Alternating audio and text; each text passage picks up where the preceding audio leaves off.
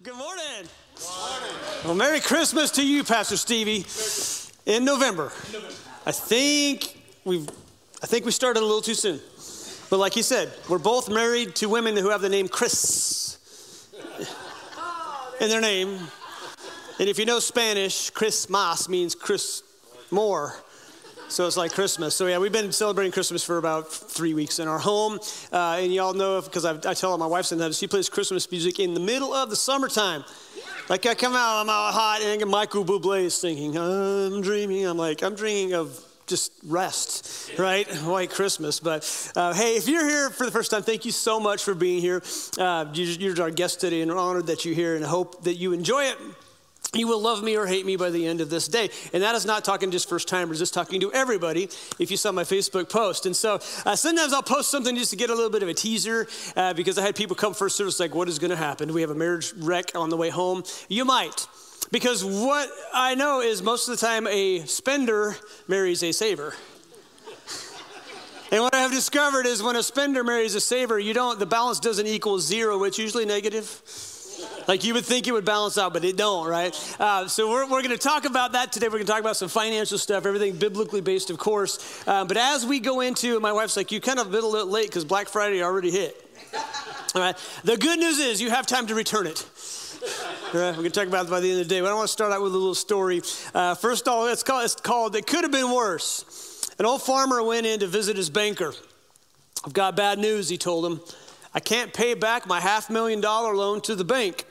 You remember that new tractor I bought last year? Well, it burned up and I had no insurance. It's a total loss. But it could have been worse. And the money I borrowed to buy that seed, well, those heavy rains this year, they washed it all away. So there would not even be a harvest. So I can't even make a payment.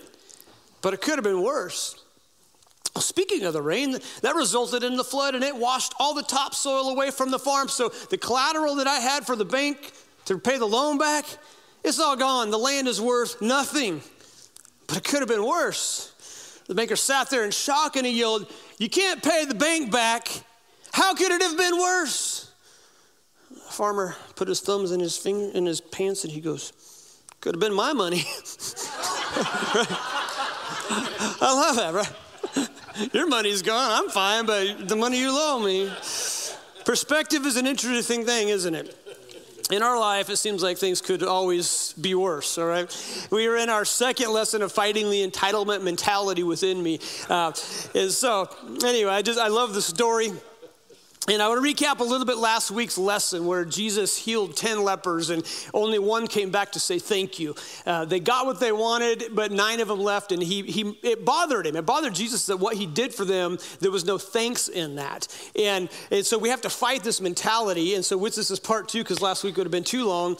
Uh, so today we're talking about how do I battle this tendency in my life and also in the lives of other people? How do we enable people to become entitled? Um, so, how do I battle this in me? Here's what I know about tendencies. The problem with bad tendencies is if we don't keep them in check, they'll take over. Like we all have this tendency to be entitled. Every single one of us does, and I'll explain why.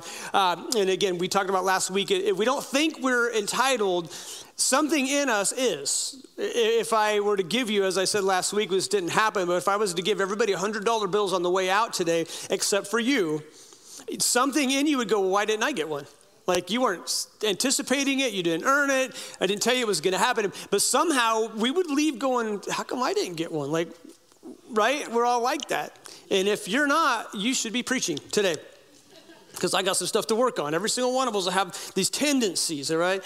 Uh, many of you know, if you've been here very long, that I, I, battled skin cancer. I had skin cancer on my head several years ago. And, uh, and it was there for about a year. And my, my daughter, Lexi, who's a cosmetologist, she's like, Dad, you got something on your head. And uh, she's like, You need to get that looked at. And I'm like, Ah, whatever. Sometimes you should listen to somebody who knows what they're talking about, right? Because she studied that type of thing. You got to know that kind of thing on skin. And so finally, I had it looked at, um, and, and they said, well, it's squamous cell carcinoma. They took an example and they said, yeah, you have skin cancer. And I said, well, what happens if I don't deal with it? They're like, well, it could grow into your brain and kill you. Says, when do we make the appointment? Like, right? I go from not caring to, okay, this is pretty serious. And so they scheduled the appointment. They went in and they, they cut a football shaped you know, thing out of my head. And, uh, and as they were sewing it up, my face got tight. And, uh, and I was like, what, why does my fist feel tight? Well, they said, well, we have to squish your thing together. So I got a two for one. I paid for the cancer removal and I got a facelift for free. So I think as you know, financially wise, if you if you want a facelift, just get skin cancer and they'll cover it. Because they won't just cover a facelift, right? I say it all joking, it's me, but here's, here's why I tell you the story. I can deny that those cancer cells are there. I can deny it, but the truth is that they still are right? And I go in every year and get it checked, and they look at it and they freeze little things off, and and, and I keep on. If I ignore it, it doesn't fix it. So we're talking today about like financial responsibility, financial irresponsibility. If I just ignore things, it doesn't fix it, so we have to deal with it. Okay, entitlement lives in us. We just have to keep it at bay. We have to deal with it. All right. So today I have a question because I know that as an audience, you have to give me permission to speak into your life. And I will tell you this that if you listen to some of the principles I'm going to tell you today, it will change you, it will change your life for the better. So are you willing to listen? Because I can be one of two things I can be a politician and tell you what you want to hear, or I can be a good pastor and tell you what you need to hear. All right. So if you want to be a politician, just go and sit on this side. Uh, you can move right now. But I would rather be a good pastor than a politician, all right? And again, let's just get this out of the way. Some of you will be offended about some of the things I say today. You will be. It'll offend you, but just like having bad breath or body odor, sometimes you need to be offended for there to be a change. Okay, because we can affect other people. So sometimes we need to hear this truth, all right? So we're in the book of John, chapter 5, verse 1 through 13. Uh, there's a story here about another man who gets healed, and I wanted to use this story. I mean, we, we could go a lot of different ways with this, but I want to talk more about his response to what happened rather than actually what happened. Um, and so here's, here's the story. So, sometimes later, Jesus went up to Jerusalem for a feast of the Jews. Now, there was in Jerusalem near the sheep gate a pool, which in Aramaic is called Bethesda or Bethsaida which is surrounded by five covered colonnades. So I want you to picture five big columns with roofs on them. There's five of them around this pool, and the pool is, is down. You got to go downstairs to get to it. Some of you may have seen pictures of it before. Um, if you Google it, not now, after church, be responsible, okay? All right, you got to listen, stay off your phone. All right, and, and here was the story. Okay, here a great number of disabled people used to, to lie. Okay, the blind, the lame, and the paralyzed. And, and what your Bible may or may not say, okay, some manuscripts say it, some don't, but the story is historically this is what happened. Um, an angel, this is trippy, an angel would trouble the water. So there's this pool, it's all calm. And, and at times during the year, an angel would, would mess with the water. And, and when you got into the pool, if you were the first one in, you got healed. But it was only a one and done. It was the first person in the pool would get healed whenever the angel troubled the waters. And there was no timetable, there was not a clock. Okay, it just happened. And that's why the scene is what it is. You have all these crippled people around waiting for the pool to be disturbed so the first one in could, could get healed. So that's that's the story here. So Jesus is walking through this place and he's looking around and there is a ton of people. I mean, it says there was a lot of people everywhere. The interesting thing is he picks out one guy. He just picks out one, all right? He doesn't heal everybody. He picks out one guy, focuses in on this guy, and he must have been asking some questions. I said, one who was there, this man, had been an invalid for 38 years. In other words, they feel he was a paraplegic, okay? For 38 years, he couldn't walk. When Jesus saw him lying there and learned that he had been in this condition for a long time, he asked him this question. He said, Do you want to get well? Sir, the man replied, I have no way or no one to help me into the pool when the water is stirred. While I'm trying to get in, someone else goes down ahead of me. Now, don't you think after 38 years that some guy would feel sorry for Fred, who can't walk, and he's like, dude, yeah, okay, man, let's just get Fred in this time. Like he's been waiting for 38 years to be healed. Let's okay, nobody jump in. But it sounds great in theory until the water gets stirred right? Like you're all generous until I pull out a wad of hundred dollar bills and I'm going to throw it. It's bound. It's not going to fly. It, and and I'm going to I'm going to throw it. And you're like, is he? No, I'm not going to. This is a theory, right? And I have this, and I'm going to chuck it out. And I'm looking in the crowd because I've seen y'all at sporting events where they throw out a stupid sock or some towel. You're all like, ah, you know. Uh, we all want what's being thrown. And if I had a stack of hundreds and I was like, all right, who wants it? You'd go crazy. And if I went through this, you, everybody would go, ah, like, ah. And, and there might even cause a fight, which would cause a church split, which would be crazy, right?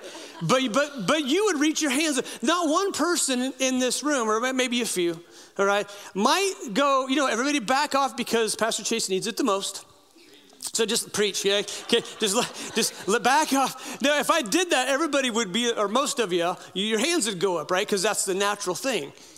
See, we have this tendency in us to want what's being given, and, and this guy here is like, I, I, I want, you know, he didn't he never answered the question for one thing. Jesus said, Do you want to get well? That is a yes or no question. How often do we answer God without a yes or no question. God says, do this, and we're like, well, we try to find a different way.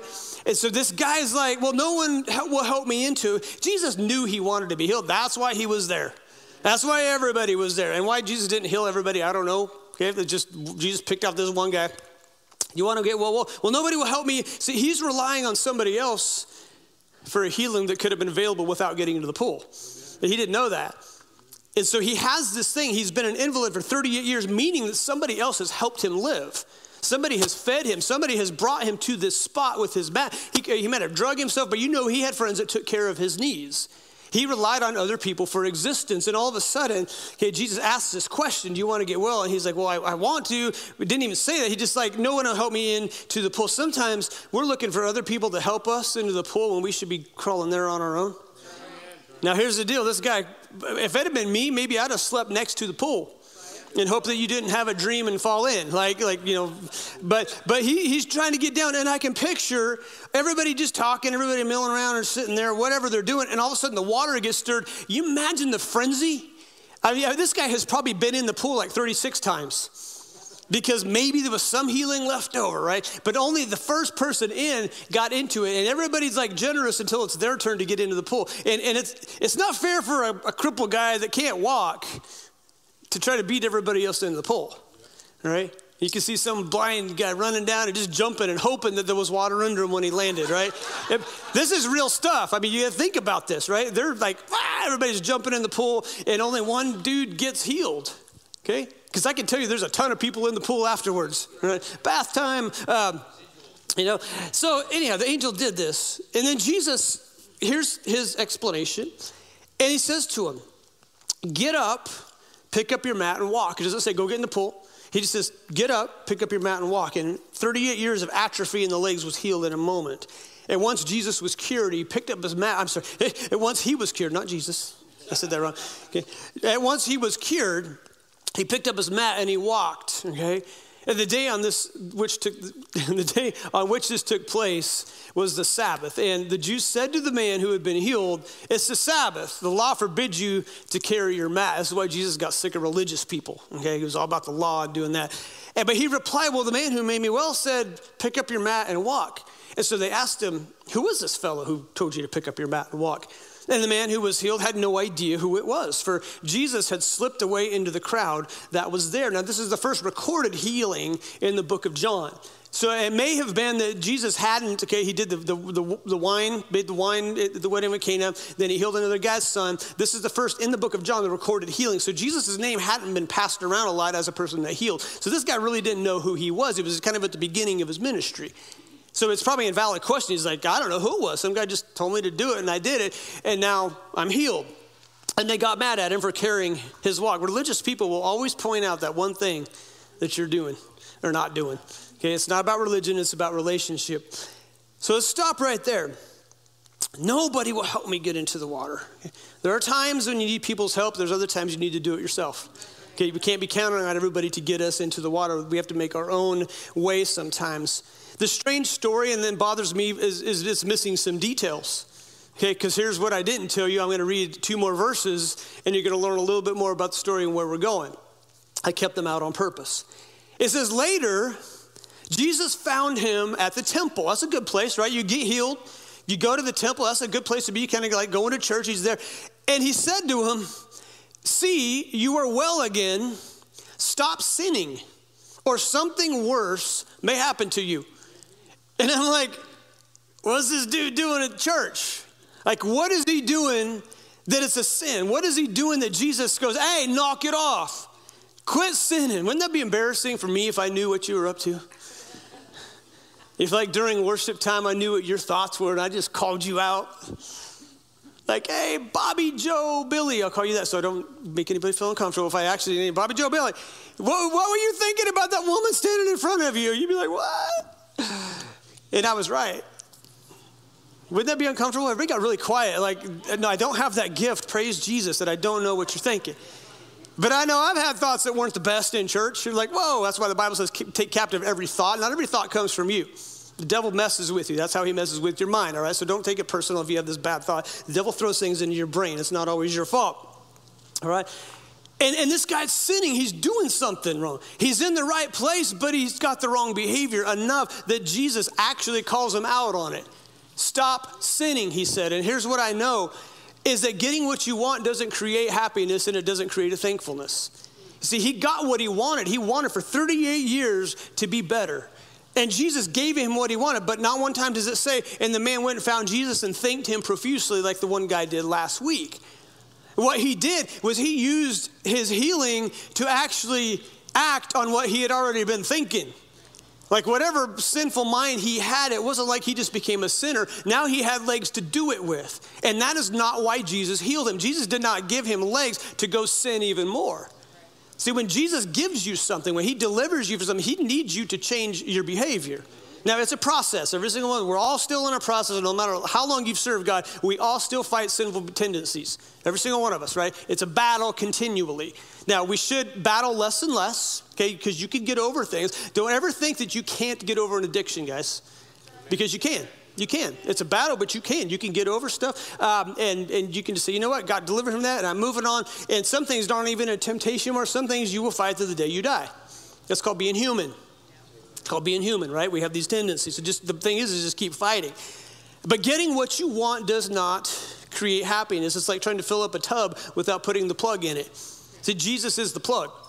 Okay? Because you can fill your life up with all kinds of things, but if, if, if it's going out, it's not going to fill up. Jesus wants to, to, plug some things up so that we can have those things in life that, that God wants us to have so we can use them for His glory. Now, what we don't see is this guy with his legs going around preaching Jesus going around saying, hey, there was a guy, I don't know his name, but for 38 years I couldn't walk, now I can. We need to find out who this guy is.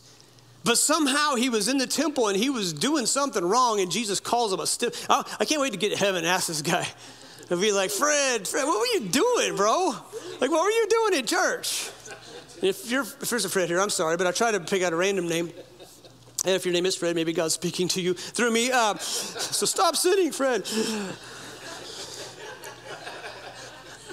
I got you laughing, so that's good. All right. We have this idea that if I only get this, then life will be different. But God, again, did not heal this guy so he could go live how he wanted. Okay? It appears the physical healing didn't change the spiritual sin issue. Sometimes we're asking for something, but God wants to know where our heart is at. So, at face value, as I read this, it appears to me he's a little bit entitled. And he did live off of others for 38 years okay, which will create the sort of an entitlement mentality. Uh, and that's why I will say this, and this might be controversial, but, but with welfare, okay, welfare was designed to get you through a hard time, not keep you there. Okay, that, that, that's what it was intended for. Was everybody has a hard time in life. Well, is, is there to, to help you through it, but not to live off of permanently. That's what it's there. I believe it. We pay our government assistance in, and, and we should when there's times of need, Medicare, whatever it is that we paid into, it's okay to do that. Okay, it's a good system if it's not abused. Unfortunately, a lot of people say, well, you know, I'm going to get paid and I'm just going to live and not work. Well, that's, that's bad for the economy, it's bad for our country. We see the effects of it now. It's, there's a lot of jobs, people just aren't willing to work. So if you have a teenager, make them work. All right? If you have kids, make them work. We're going to get there in a minute. All right? So here's this, all right? What begins as a gift can become an expectation. What begins as a gift can become an expectation.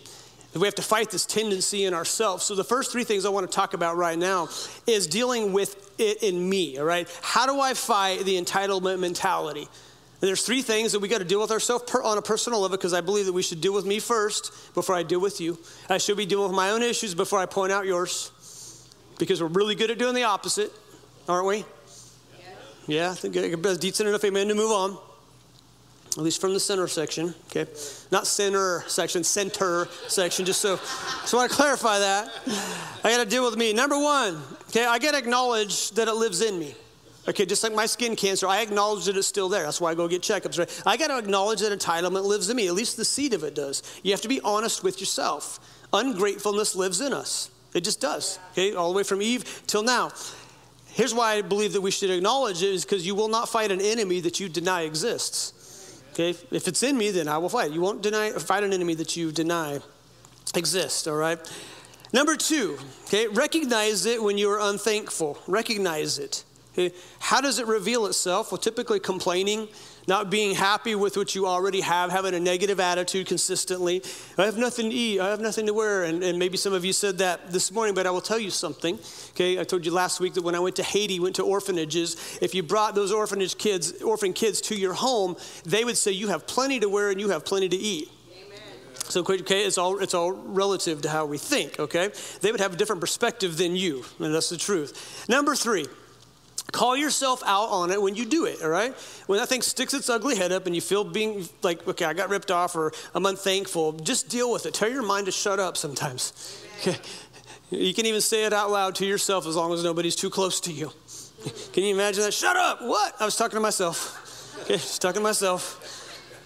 Here's what advertising does advertising appeals to your feeling of lack. Okay, advertising appeals to your feeling of lack. You didn't know that you needed something until you saw it on TV. All right, Chris and I started watching the Beverly Hillbillies recently, all right? Uh, that's like our 26, 26 minute show at night. And, and th- something came up the other day. It was a Winston cigarette commercial. Like it's sponsored by Winston. And he, they, they, made it illegal a long time ago, or the, the commercials anyway. And, and it shows Granny smoking her pipe and she sticks a cigarette in it. And, and Jed's going, How's that taste? She's like, That's pretty good. And then he goes, Try it this way, pulls the cigarette out, sticks it directly in her mouth. She's like, That tastes even better. All right?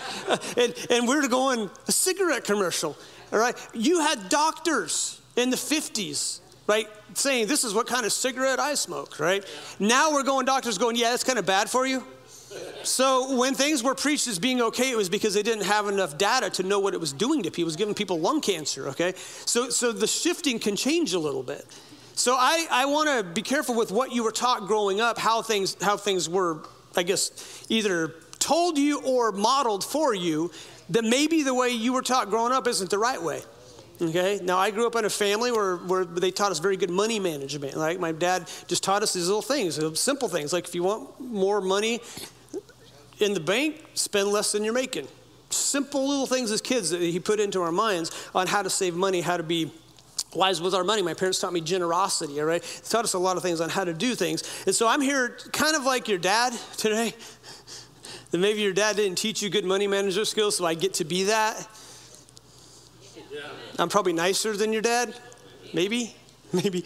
All right. I mean, shorter. That, yeah, that works. Yeah. Not as good looking. Hey, that works. Can I pause just for a second? Yeah. You know what a side is? An aside is I took acting when I was in high school.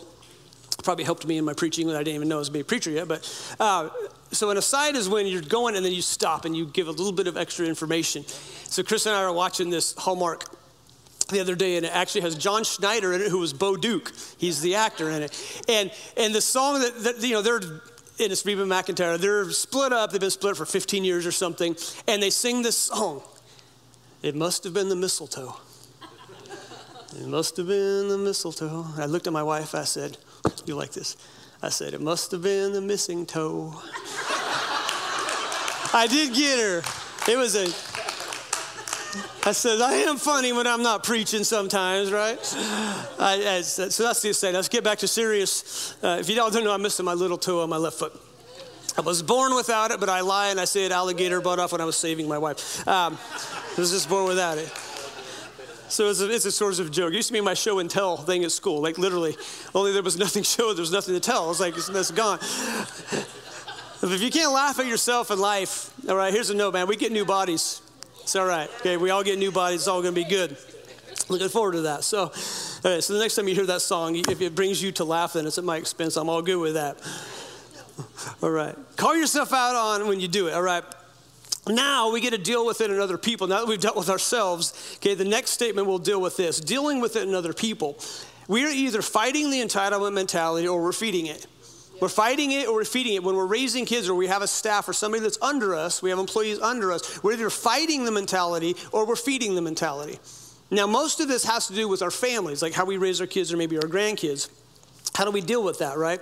Uh, when we were coming back from kids camp a lot of years ago, I had a, a group of, of, kids in my truck, and we were coming back from a call, and we came up on a fire uh, burning up a cement truck. It already was on fire, and you know we all like fires, black smoke, and, and so I saw it, and I saw the driver, who was a younger guy. He was standing next to the truck in the grass. Okay, as you're going out of Eagle, there's the grass, and he's just talking on his phone.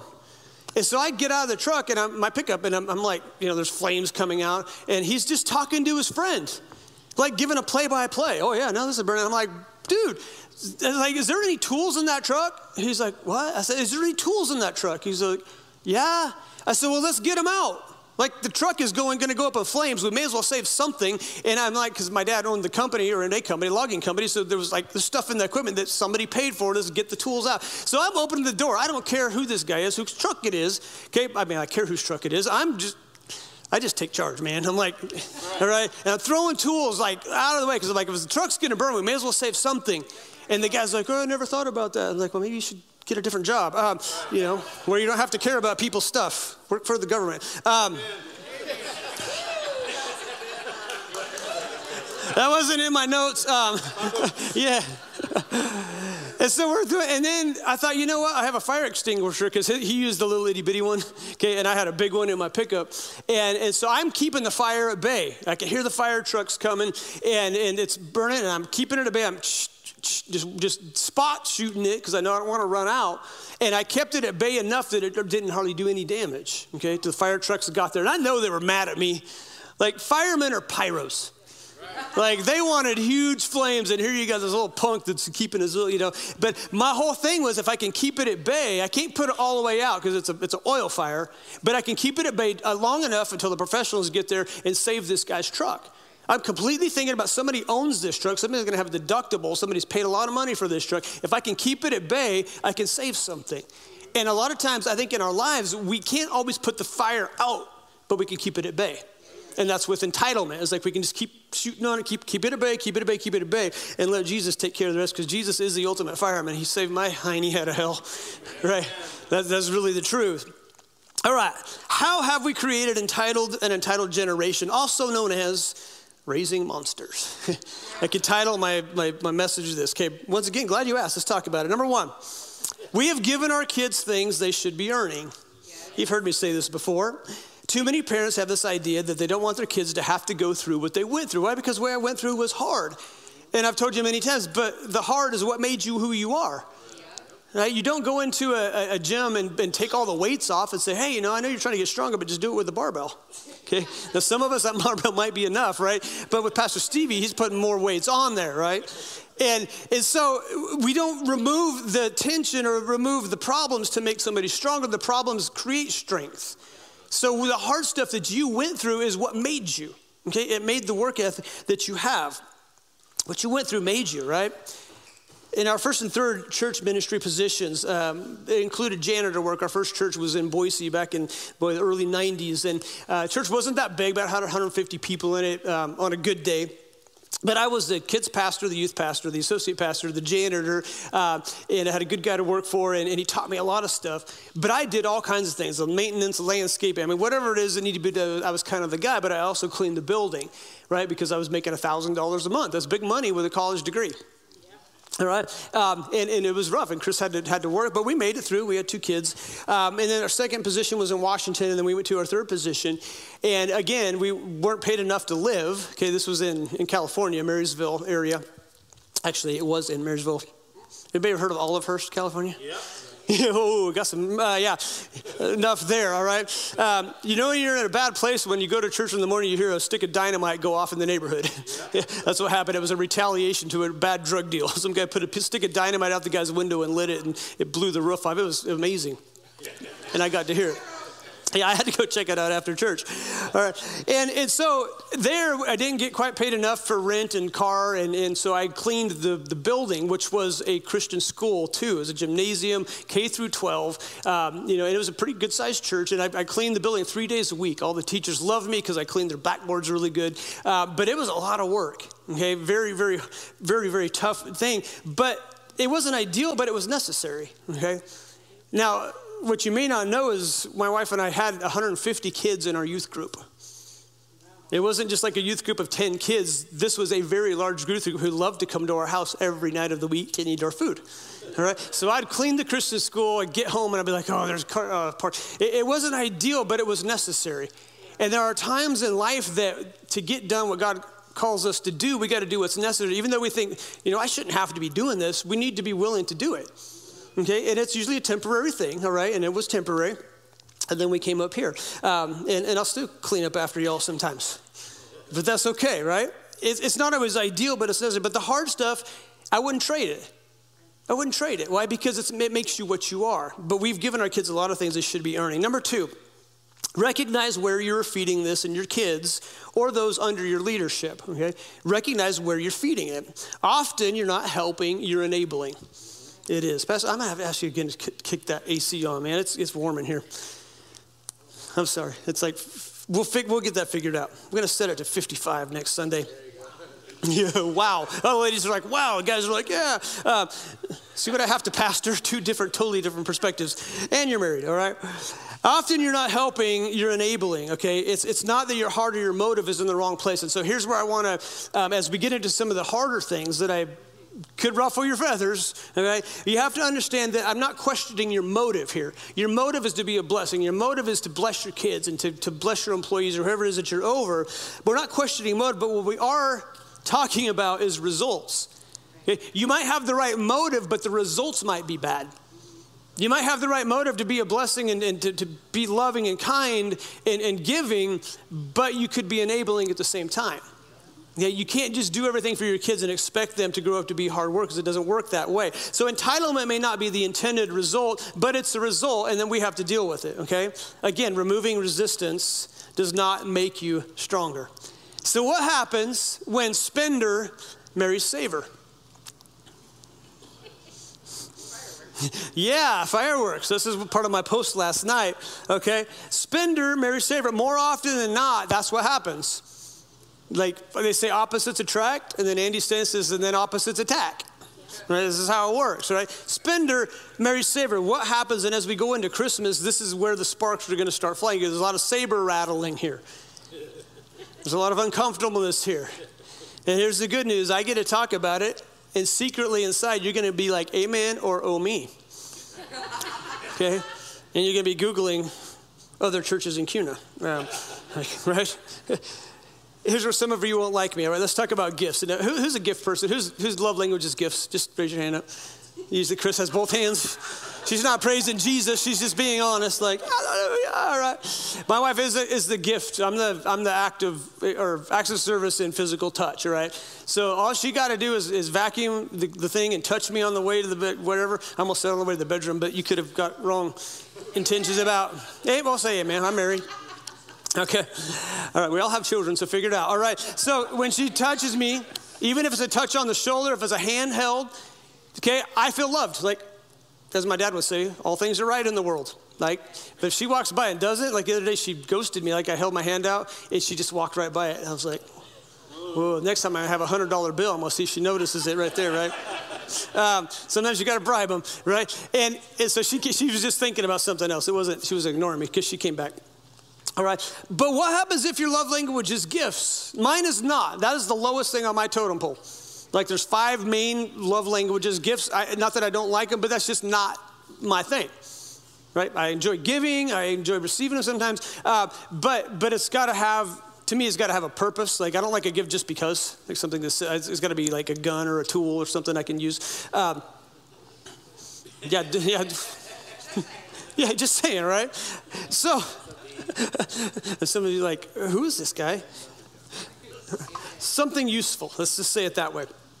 But if you're a gift person, this is probably going to hit you a little bit harder than if you're not a gift person. We all, we all cool? Okay, y'all got real silent on me there. All right? Let me say this. Okay, here's, here's we're going to start this out just straight up. Going into debt to buy presents you can't afford is irresponsible. Just is, okay? It's irresponsible.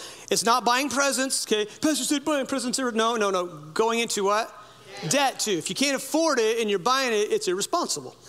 Just is, right? You're writing checks. Like if you get older and you go play football Okay, you writing checks your body can't cash. You've heard that. Okay, going into debt to buy presents you can't afford is irresponsible.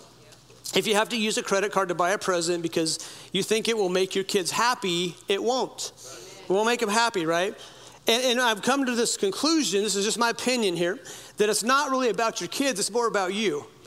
Because it's not like your kids lack anything. It's about us, and here's where it gets kind of real it's about us feeling better about ourselves as a parent. Well, I'm a better parent because I gave them a gift because, because that's what the world has taught you. We got to unlearn some things. Doctor going, hey, cigarettes are great. You know, Jed and Jed Clampett, you know, uh, you should smoke Winston's. They're the best. Okay. Now they're going like you shouldn't smoke at all because, because we have to change our thinking. So the world has taught you that if you give stuff, it makes you a good parent. The, the more money you spend on the gift, the, the more you love them.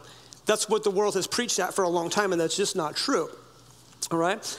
It's a fear that our kids will think less of us because we didn't get them what they wanted. See, it may be guilt driven. I've heard this a lot. I feel guilty for not getting them anything or getting them what they want. Now, again, I'm not telling you don't buy gifts. What I'm saying is on Monday, which is tomorrow, you probably should return some of that stuff you put on credit. And you can tell your kids, Pastor told me to. Got to be obedient. You can blame it all on me, okay? So before you tar and feather me, let's ask a couple questions here. All right? I, don't, I feel guilty for not getting them anything. Well, maybe you should feel guilty that you didn't cut back on your spending this last year and didn't save money for a Christmas budget. I'm standing on your friend and I love you, okay? Some of this is hard to accept. Some of this is hard to accept because we have these habits and patterns that, that giving, okay, equals love, but giving in debt does not equal love. Does not equal love, all right? Okay, love is, is because we have this weird definition of what love is, okay? I call it irresponsible spending, spending money that you don't have to buy a gift for somebody who probably won't even appreciate it anyway. So we have to change our thinking on how to do this. Now, you might be offended at some of the things I'm going to say, but here's the deal. If you put it into practice, it's going to set you free because I'm going to teach you how to say no and not feel guilty about it. Okay? Let's say you have a lot of friends. We didn't cover this in first service. You have a lot of friends and you get invited to a lot of birthday parties right? You, have popular kids, and your kids are getting invited to all these birthday parties. What do you do with that? Like, because you, are going, okay, well, I'm obligated to buy a present, right? So here's, here's, listen to me. Here's what you do.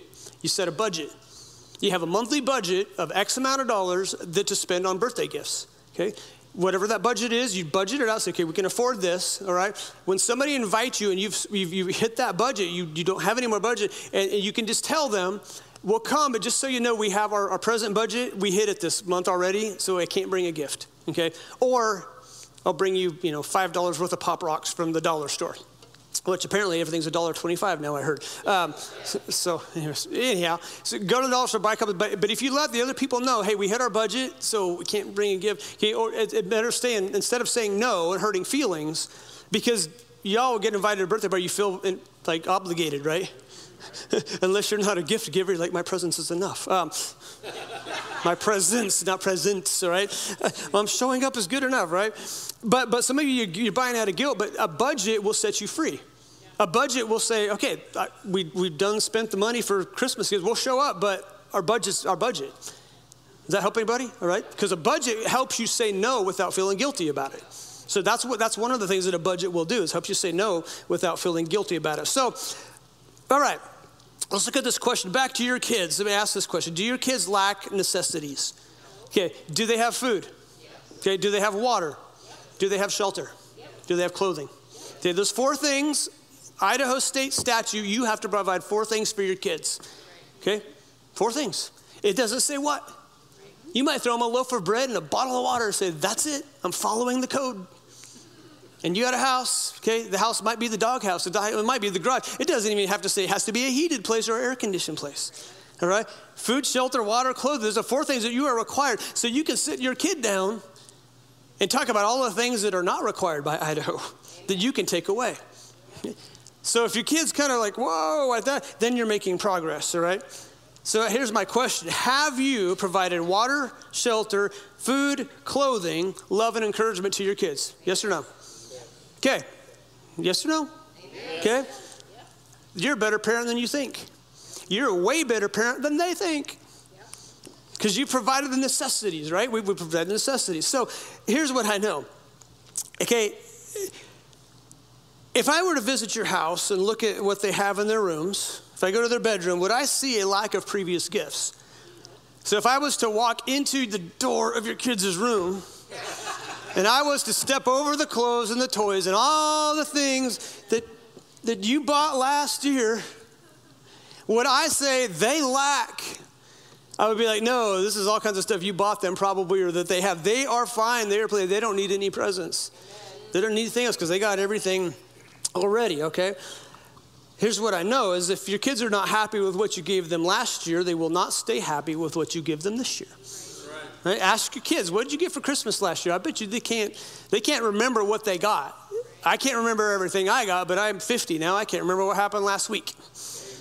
Right? So there's some excuse. When is the last time they thanked you for paying their cell phone bill? When is the last time your kid thanked you for paying the, the, the, water bill or the electric bill so they can have hot water or the gas bill, okay, depending on how you heat your water? When's the last time they thanked you for things that they are so used to getting because we just give them, right? And as kids, they don't quite grasp that yet, but as they get older and they move up, they realize it is way cheaper to live at home than it is on my own. Okay? That's why they call them boomerangers. Some of you heard that. They call boomer. There was a boomer generation, now there's a boomeranger. They come back. Right? That's just the way it is. It's a, it's a thing. Okay? If you hear more complaining about what they don't have than things that they do have, we are raising entitled children. Okay? Because we've created this thing where they, we think they owe. When Chris and I were youth pastors at the first church, we, when Micron came out with desktop computers, we bought a 486. 486 computer. And I didn't share this first, first story because it was, I had too much and not enough time. So we bought this computer. Well, why do we need it? Well, graphics, you know, com, you know, uh, instead of a typewriter, you can use word processing now. So we, we spent 1200 bucks. I, I was making $1,000 a month at the church. I didn't seek counsel. Sorry, Dad. I learned on my own. Okay, we went and we bought this computer. I remember having it set up in my office. And then I, I, I reality hit me. $1,200. Like we paid like 6000 for our first brand new car. We had a Geo Metro. It was like upscale. Um, yeah, 45 miles a gallon. And and, I, and we had this, there was a return time, like five days that you could return the computer. And we got to thinking about it. We thought, this, is, this was not good. Like we made, this is a bad financial decision. You know, word processor shouldn't cost you 1200 bucks. Back then, that was a lot of money. And, and again, that was more than my salary per month. And, and so we took it back. And true story, took it back and they said reason for return. And I wrote down lack of wisdom. I wrote that down, lack of wisdom. And they accepted it. Okay? It was lack of wisdom. I made a purchase. Unfortunately, okay, I could return it. Now, let me tell you the, the, the stuff that you just bought on credit, the return window is still there.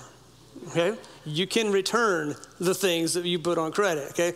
Lack of wisdom. So budget money for gifts and you won't feel guilty buying a gift. So if you don't have the funds this year for extravagant gifts, have a family meeting. Okay, let them know where you are financially. This is just basic information. Get them together. Say, guys, eh, they will not be irreparably emotionally damaged if you do this. To sit them down and say, we're just hey, money is really tight, kids. So what can we do to make this Christmas special? You know, I can't buy you this latest, greatest thing, whatever it is. Um, you know, what, what is it that we can do that will make Christmas good? Okay. Now, here's another question um, no, actually, I'll get to that in just a moment. All right, I, I got ahead of myself. If they understand and they're cool with it, you're doing good raising them. If you explain it in a way that they can understand and they're like, okay, yeah, no, we understand this is cool. If they flip out, they're showing signs of entitlement and they shouldn't get anything anyway. That's why I told you to bring your kids today, all right? Here's a question You know how to get them to appreciate next year's gift? don't get him one this year, right? you set it up, man. I'll, I'll tell you. Some of you writing that down. Okay, I'll say it again.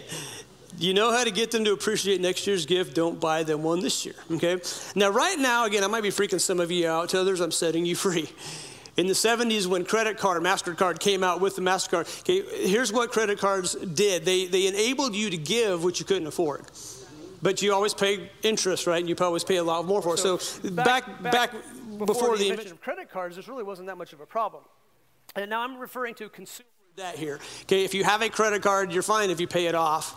Okay, if you don't, you pay a lot of interest. Chris and I, we have one. We use it for airline miles. We, you know, when we fly, um, ours gets paid off every month. We don't carry a balance on it. Okay, but consumer debt is buying things that you don't need and then paying a lot more for it. So now that several of you hate me, let's get on to number three. Don't do for them what they should be doing for themselves. Okay, we think this is basic, but we're doing it. Cleaning their rooms, chores. Okay, they complain about taking the garbage out. We Just quit feeding them for a while. Take away their phone. Take away some sort of privileges. Um, you can tell them because you can't force a kid to take the trash out. You can't physically force him to grab it, right? But you can manipulate something fierce. And that is, okay, you don't have to take the trash out, but I get your phone. Okay, you're walking to school, and or I'll drop you off to school in a minivan. My son still is traumatically scarred from getting, and he's watching, uh, from getting dropped off to school in a minivan. But I will tell you this: it was better than walking. And I liked my minivan, right? All leather seats, had, had even had TVs in the back. All right, uh, it was a good minivan. But there was something about the minivan. So there's certain things you can do, okay, to get your kids to do what you want, all right? And that's not bad parenting, it's good parenting. That's called life. Because if you get a real job and you don't do what your boss says to do, typically you get fired. Unless you work for certain agencies, then you keep your job, but whatever, all right? Number four, hey, don't give in to keeping up, okay? Other kids have iPhones, okay? Because your kids will try to guilt trip you. Other kids have iPhones, right? And, and, and yeah, and you're like, and? because they'll try to guilt you into getting them something, right? When's the last time your kid asked for a phone, but they said, but I'm willing to pay for it? Can I get a phone, but I'll buy it and I'll pay for it? Probably not very often. Yeah. Or you could do this trick. You could tell your kid, okay, we're going to get you a phone for Christmas. Okay, now we have to give it to like two year olds because every four year old has one. And you say, we'll get you a phone for Christmas. We're, we're going to get you a phone. We're going to get you a phone. And then you wrap up one of these bad boys. Right? This sucker still works, man. Remember this? This is the latest in new technology. It's got a keyboard, right? Government can't track you on this, buddy, all right? Yeah, I still have this and I still keep it charged up just in case. Mom has a picture of you with that big buck on there, just so you know, right? Uh, the picture quality is terrible, but the good news is everybody looks good because you can't see their face. So, um, but you give them one of these, okay, when they're expecting an iPhone and you get, and they get this, again, disappointment. Disappointment. My son's first shotgun, when we bought it, we, I actually, he, he had this idea of what he was getting, so we bought him a shotgun. It was in a box and it was shaped, and he knew what it was. Class, man. He was like, yeah, I know what it was. And, and, and he opens it up and he pulls out a broom. was, I replaced it, all right, just to see his reaction, all right. And when he went ballistic with the room and beat everything in the house, I didn't give him the shotgun, which is a complete lie. That's not what happened, but he's responsible, right? But just that's what kind of dad I am. I'll mess with you. I'll mess with you, right? And he pulled it out, and it was a broom. He was like, dashed his hopes, but I think it made the shotgun a little bit better when I later gave it to him when he was like 20. No, I was messing with him. No, it was a good thing, all right? Don't give in to keeping up. That's, that's, that's something that we will all fight, okay? Like I said, um, I really feel that often, not always, okay, hear me here, often that the gift given is more about you than it is about what you give your kid. We, we kind of make it about us, like, well, I'm a better parent if I give better gifts. That's not always the case, all right? It may be the fear of what others think about you. Uh, we, we fight this thing sometimes, right? We, we're afraid of other people. The Bible says that the fear of man will prove to be a snare. Right? We can't be afraid of our kids to give them what they want because we're afraid of what they. Listen, guy, you're the parent. You are not equals. Okay, this is not your home is not a democracy. It's a dictatorship, baby. Like you are the dictator. You dictate what's going to happen. Mm. And sometimes we try to make these families, a, a, a, you know, let's just vote on everything. No, no, they need leadership. They need you to tell them no. They need that. I'll park here if you don't amen me a little better, because that's good preaching, right? They need that. It's a dictatorship. It's not a democracy. It's not, hey, let's see how everybody feels, because they will take you in the wrong direction. There's a reason you are the parent. There's a reason that you were first, okay? that you were born first. You have the experience of wisdom to give them. Our job is to parent them, not make everything a vote. Now, should there be voting sometimes? Sure. Okay, it shouldn't be a mean dictatorship where you know, you'll do everything. I think, I think kids need to have, especially if you have a strong willed child.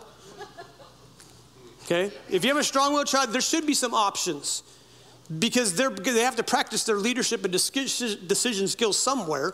There are times that there should be options. There are other times, if it's moral or ethical, no, that, it stops with you. Okay? You have to know where that balance is at because nobody wants to live in a home where there's a dictator. So I said that tongue in cheek. You know what I mean? Some of you grew up in homes where dad was angry or mom was angry, and that, that, that that's a bad way of parenting. But a but good way of parenting is, is you have rules, and your rules are the rules, but you're also willing to bend here and there to say, okay, we have an option here. What should we do? Where the kids actually have some input. Okay, there's a balance there. You got to get that. I want to make sure that's clear. There's a balance. It's not my way or the highway. Okay, and, and husbands, if you're like that, or ladies, if you're like that, that's that's bad marriage. Okay, it's a both and thing, all right? But there are times that responsibility has to be taken as leaders, okay? So again, don't, don't take me wrong on that. Now, here's what I'm not wanting you to do I'm not saying don't buy your kids gifts. That's not, where, that's not what this is about. What I'm saying is don't go into debt over it. If you don't have it, don't spend it. Okay, again, not everybody's gonna listen to me, I know that, but if you do, it will change your life. If you do it, set yourself up for future blessing, okay? The Bible is very clear that if you were faithful with little, you will be faithful with much. If you're unfaithful with little, you will be unfaithful with much. It's a habit thing, not an amount thing. Okay, so we're, so we're, we're changing our habits. Again, if your kid offers to work, work for something, man, help them out, all right? I don't want my kids to feel, well, there may be a fear of looking like a bad parent again, but Pastor Stevie said it a couple weeks ago comparison will kill you. You can't compare yourself with other parents or other families, okay? Um, so, again, not the point of this message to say it's wrong to bless your kids. I love giving gifts, it's, it's fun to me to give gifts. Okay, I'm not a big receiver, but I love to give. I love to bless. Okay, it's a lot of it. There's something that happens when you give because God gave, right? That, that God put that in us. So we feel blessed when we give. Uh, but like I said before, is most people don't have money problems; they have spending problems. Like the spending is the problem, not the amount. So not in every case. So I would ask you to do this. If you have a problem with some of the things I'm saying, that is look back at your bank statements. It'll tell you your story and habits. Okay, and you'll look back and go, okay, where did I spend money that I, that I didn't need to? Okay, you know, and again, if you have it, that's fine if it's budgeted. But if it's not, because what you spent there might keep you from being able to buy gifts this, this Christmas. Okay, so next year, maybe you need to change it up a little bit. Again, um, consumer spending is buying something you don't need to live. Uh, many of you, again, weren't not taught good money management like I was. All right, you just didn't grow up in a home where you were told, "Hey, you need to save and this." And so, again, I get to be dad. Um, I had one of my friends years back. He says, "You know, you kind of like everybody's dad in the church." I don't want to be everybody's dad in the church. All right, um, but if I have to be, I will. So, if money's tight this year for Christmas, like I said, I repeated it, or we'll repeat it. Have a family meeting. What can we do to make it enjoyable? What can we do to make it better? Guys, we don't have a lot of money to spend, but what can we do? Here's a suggestion go to, to McDonald's, go to Taco Bell, wherever, go to, to Starbucks, whatever coffee shop, buy some gift cards, five bucks. Okay, and give them to your kids and go to Ridley's or go, to, go someplace, go to a park and say, go find somebody to give this to. Okay?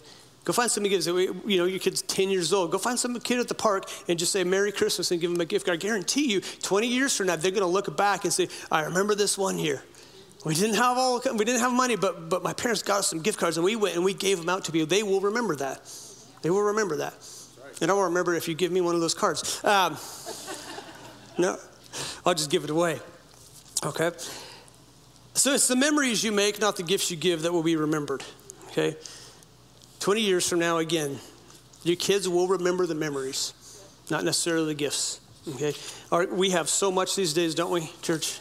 our houses and our storage units. You know, storage units, it's like 85% in America are full. That tells me that there's still, you know, 15% more to fill up, so keep buying stuff. No, it says we have too much stuff. That's what it says. Garages, you know, you know that. Should I say it? Those of you who know me know that my brain is spinning, and I don't know if I should put it in gear. If your car could talk, would it say there is a bunch of stuff in that garage where I belong? Don't answer that out loud for me. Uh, right? Because the garage is made for your car, and there's small garages, I understand that. But there's a lot of times that we have garages full of stuff, and that's really what the car should be in there, right? So here's how I want to change this. What is in your life where Jesus should be? Is Jesus outside looking, saying, hey, I, you know, if I was in there, it's kind of where I was supposed to be? Here's what I know about God because John 3:16 says this, and because you didn't bring your Bible, you'll know exactly that I'm telling you the truth. For God felt so guilty about the world that he gave that he gave his one and only son. Was God's gift to us guilt driven or was it love driven? It was love driven. Okay, he didn't feel guilty about it. It was, it was because he loved us. That's why he gave his son to die for us. All right? As a parent, I don't want you to feel guilt driven that you got to buy your kids stuff that you can't afford. Okay, so I'm here to set you free. I'm here to, to give you permission to say no, to give you permission to say our budget won't allow it. So we can find an alternative to have a different Christmas. Go be a blessing to somebody. So I promise you, giving will be what's remembered. Okay, it's not the getting, it's the giving. It's remembered. So I, I want you to give yourself permission to be able to say no. Setting a budget does that. Again, this is biblical stuff. I could back everything up I'm saying today with, with Bible verses. Okay, just about biblical giving, how to not feel guilt driven. I don't want to, I don't want God to give me a gift because He felt guilty about it. He gave it to me because He loved me, right? Because I was a dirty, rotten sinner headed for hell and I needed saved. And so he gave, thank you, you can clap for that. Um, and, and I'm thankful for that. So today, as we close, I want to ask you this question uh, with Christmas coming up. What's Christmas about? It's not about the gifts, it's not about all that. It's really about Jesus came down to save me and he saved you. Like we had sin that we couldn't get rid of ourselves, just like this guy had a, a problem. He was paralyzed. There was nothing they could do for him except God. Except God. God was the only one that could do something, even the healing at the pool. That was a God thing right? You could get in, but it was still God that healed. So, do you need healing today? Do you need to give your life to Jesus? Because I will tell you, heaven and hell are real places. That's the beauty of Christmas. Last year, I think I preached that. That was message was the beauty of Christmas is the reality of hell. Welcome to Change Life Church, uh, right? But it's true. When I can understand what God saved me from by giving His Son, man, I should live thankful every day right? Just the fact that I get to go to heaven just because of what he did for me and I accepted it, that's huge, okay? So I don't know where your life is today. I want to tell you, number one, God loves you so much. He loves you more than you can think, more than you can imagine. Doesn't matter what your past is. Okay, God knows your past. He knows every sin you've ever committed. He still, not does He just love you, He likes you. He likes you. And if you have resisted Him, if you've not given your life to Him, okay, He is asking you today, give your life to me. Okay, I want to see you in heaven. Again, we can, and this is the reality, we can spend eternity in hell paying for our own sins, or we can give our sins to Jesus and spend eternity in heaven. That's a pretty good deal, right? What we got for free. So if you just bow your heads with me just for a moment, because we need to deal with this question, all right? We can listen to the lesson and apply it, but if we are not on our way to heaven, okay, if we are not forgiven, what's the point? The most important thing today is that you're a Christian, that you are saved on your way to heaven. You didn't earn it, you can't earn it, you can't be good enough. All you can do is accept it. And so if you're here today and you've never given your life to Jesus, you're, you're empty inside. There is something that's missing in you and you know it. You've tried to fill it up with a lot of things and, and just nothing fills it up. Well, it's that God sized void that lives in you. Okay? It's there and it can only be filled with Him. Do you need to give your life to Christ today? And if so, if you want this forgiveness, if you would just, just lift your hand up, I'm not going to point you out or embarrass you in any way, but if that's you, I don't want you to leave this place not having made a decision. Do you need to give your life to Jesus today? Do you need forgiveness? And if so, just lift your hand up and, okay, all right, I see your hand. You can put it down. Anybody else? Okay, all right. And here's what I like to do online. And we pray this, this prayer as a family in support of, of the person, uh, people that raised their hands today. So let's just pray this together. Dear Jesus, Dear Jesus I believe that you died for my sins. and I ask you to forgive me of my sins. Come into my life. And be my Lord and Savior. In Jesus' name, amen. Amen. Welcome to the family. Amen. Welcome to the family. That's awesome. That's what it's about. All right. Well, hey, if you need a Bible or a new believer's book, if you raise your hand for salvation, we have back in the information booth. Mary has some information. Uh, you'd like, okay, I just became a Christian. What do I do now? Well, this little book will help you guide help you guide you through that decision. Um, best decision you'll ever make. Amen. Because heaven and hell are in. I mean, that's that's in the balance. But uh, all right. Well, now that you're all traumatized, um, okay, here's what I want you to do. Uh, you're going to be on the way home and you're going to have these discussions. This is just the reality of it. Spender, saver Where's the balance? The balance is in the budget. That is a great title for a sermon. Um, the balance, Pastor Steve, the balance is in the budget. Remember that. Okay, that's good. He'll still make it better. All right? Got really quiet. If we're still online, sorry. Um, you guys can have a great afternoon.